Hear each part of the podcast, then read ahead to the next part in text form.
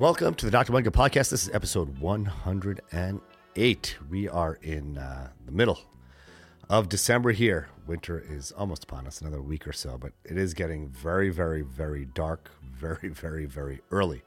Uh, the sun is setting in the fours, which is you know a little bit depressing.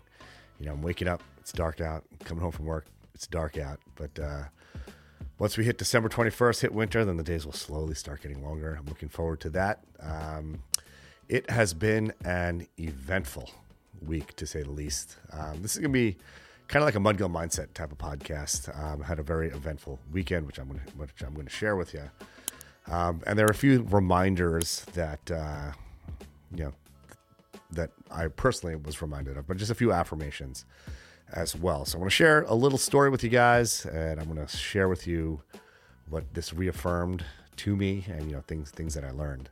Uh, but hopefully you'll find this valuable and helpful as well. So, you know, as you know, I'm a dermatologist, and a big scope of what I do in my clinical practice are cosmetic procedures, and um, you know, with anything that you ever do in the body, no matter how much you try to, you know, uh, you know, as careful as you are and all the precautions you may take, the human body will always surprise you. And um, this last Friday, I was doing a fairly routine uh, cosmetic procedure. A patient flew in from out of town, you know, a little wedding prep, and um, you know, did a procedure procedure like generally has a risk of like an adverse event happening like literally it's like one in a hundred thousand times something bad can happen um, the way we do the procedure the way i do the procedure you know i try to mitigate risk as much as humanly possible and you know the strategies that we use and you know the way we actually perform the procedure it actually reduces the risk of an adverse event to about one in 400,000 so you know very very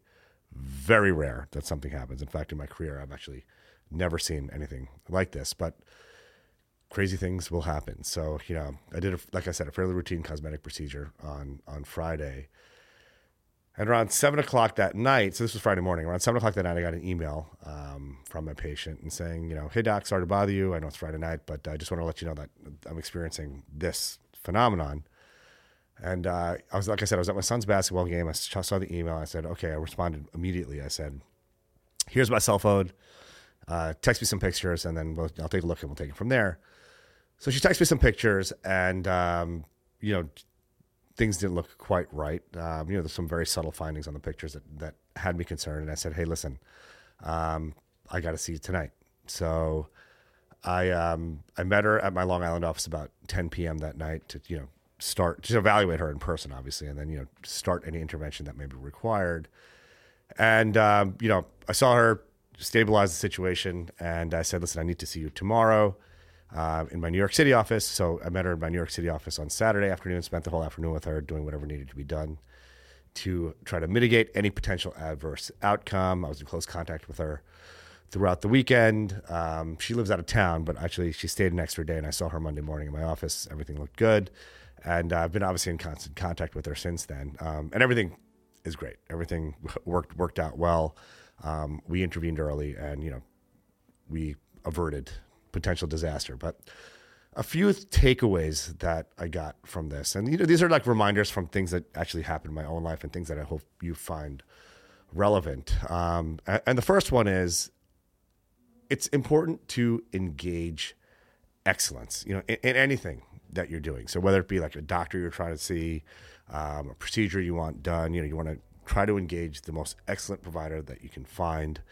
Um, you know, and I'll, I'll give you, you know, this happens, you know, a, contractor, someone that's working on your house. You want to find the best contractor, the most trustworthy, reliable contractor, um, whatever, a mechanic, auto mechanic, you know, whatever it may be. You know, you always want to try to engage excellence. And the reason why that's important, and this was actually, you know, it sort of reaffirmed the way I practice, um, is, you know, folks who are excellent at something, they roll with other folks that are excellent at something. So, you know, you'll, you'll, the best basketball players hang out with the best basketball players.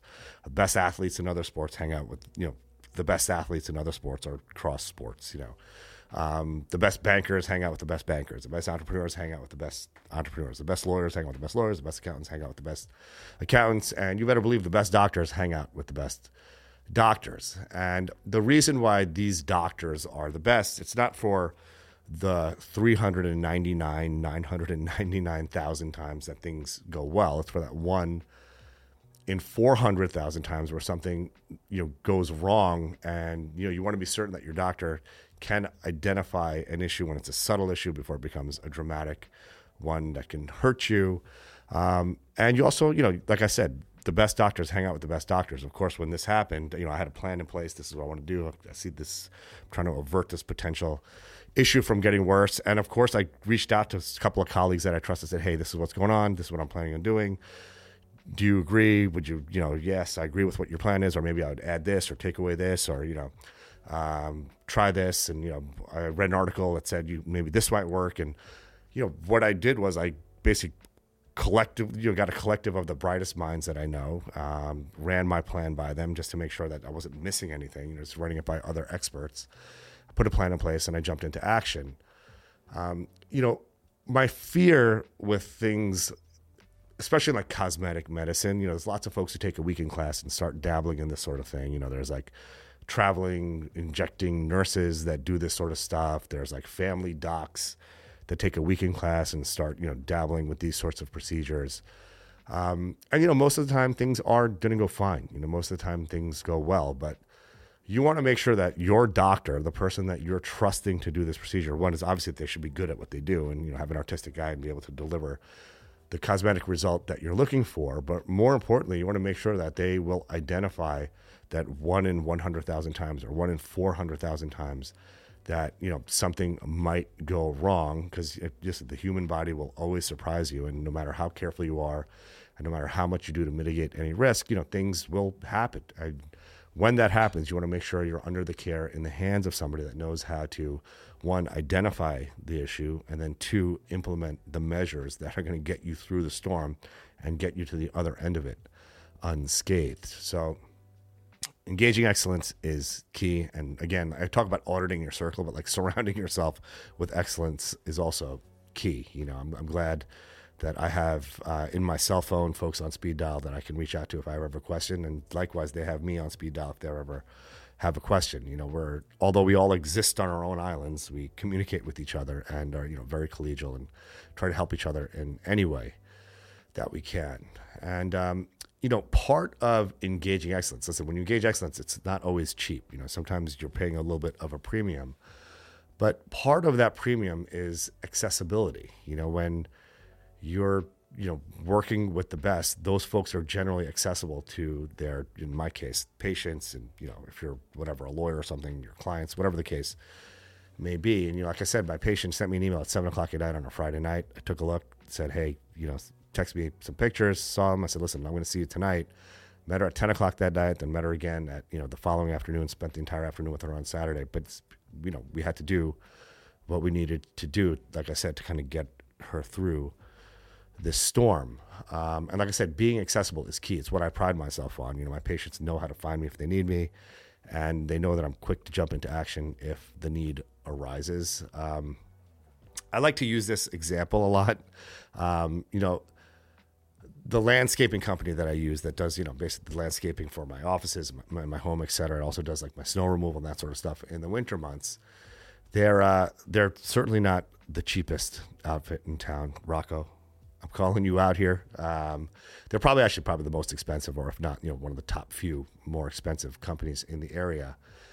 And um, the truth is, I could hire like 99.9% of landscaping companies, and my lawn would look just as pristine as it does. My flowers would be blooming just as beautifully.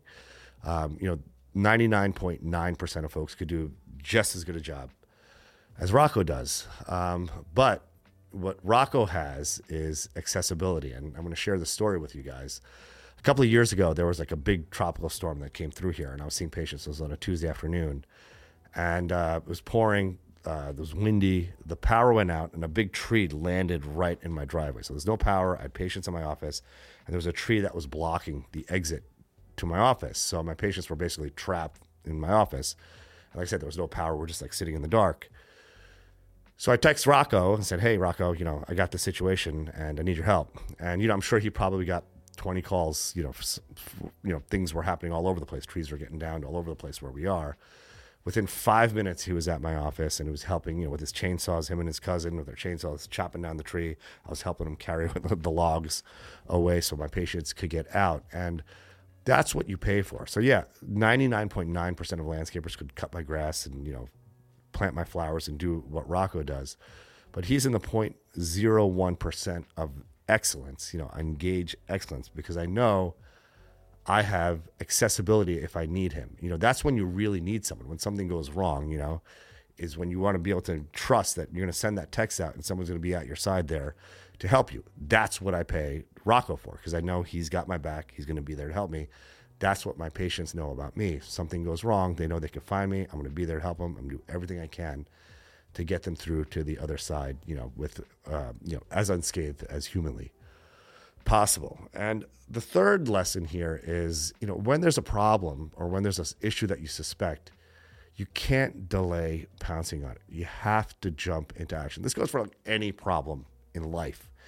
But in this particular situation, like I said, my patient sent me that email, sent me the pictures, and you know, listen, I could have said, hey, you know, everything looks all right. You know, let's touch base in the morning, and um, we'll you know we'll take things from there. But it just, I, you know, obviously I wouldn't be able to sleep at night if that, if that were the case. And, you know, I think that early intervention that I made on Friday night made a huge difference and really set the foundation for her to have a complete rec- recovery and do very, very well despite this crazy adverse, you know, rare adverse event. You know, one, one of my buddies actually summed it up really well. It's like, you know, you're, this stuff happens, you know, like when you do the type of stuff that we do, it happens no matter how careful you are, no matter, you know, the, how attentive you are to detail, et cetera. It's kind of like being at a busy intersection, you're at a red light, the light turns green, you wait two seconds before you start moving because you don't want anyone to try to be running the red light going the other way and T-bone you.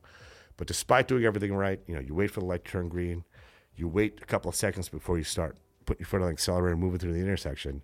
And you do all those things and someone still T-bone, T-bones you. You know, sometimes there's nothing that you can do. You know, things are out of your control, particularly the human body is so unpredictable that you know things can happen but the key is and this is why you engage excellence you want to make sure your provider is one someone that can identify a potential issue and then two move you know get the ball rolling and get you uh, treatment so that you can recover as quickly as possible you know when a when a firefighter shows up at a fire he or she's not waiting for things to calm down before they're jumping in the fire trying to save lives. They jump right into the fire. You know, it's, it's analogous to what we all should do when we're presented with any sort of problem. So I share this with you because it's you know been on the forefront of my mind all week. Uh, I'm very grateful that things worked out okay and that we were I was able to you know, do everything possible to help my patient. And, uh, you know, fortunately, she's going to have an excellent outcome at the end of it all, which is obviously, you know, that's the goal. The first rule of medicine is to do no harm. And uh, I'm glad we were able to, to navigate this storm and, and navigate it well. So, with that, I hope you all have a wonderful, restful weekend. You know, just enjoying December as it comes to a close and uh, just ready to crush these last couple of weeks of the year. Let's get it. Thank you so much for listening to this podcast. The full video for this podcast can be found on either YouTube or Facebook. Let's get it.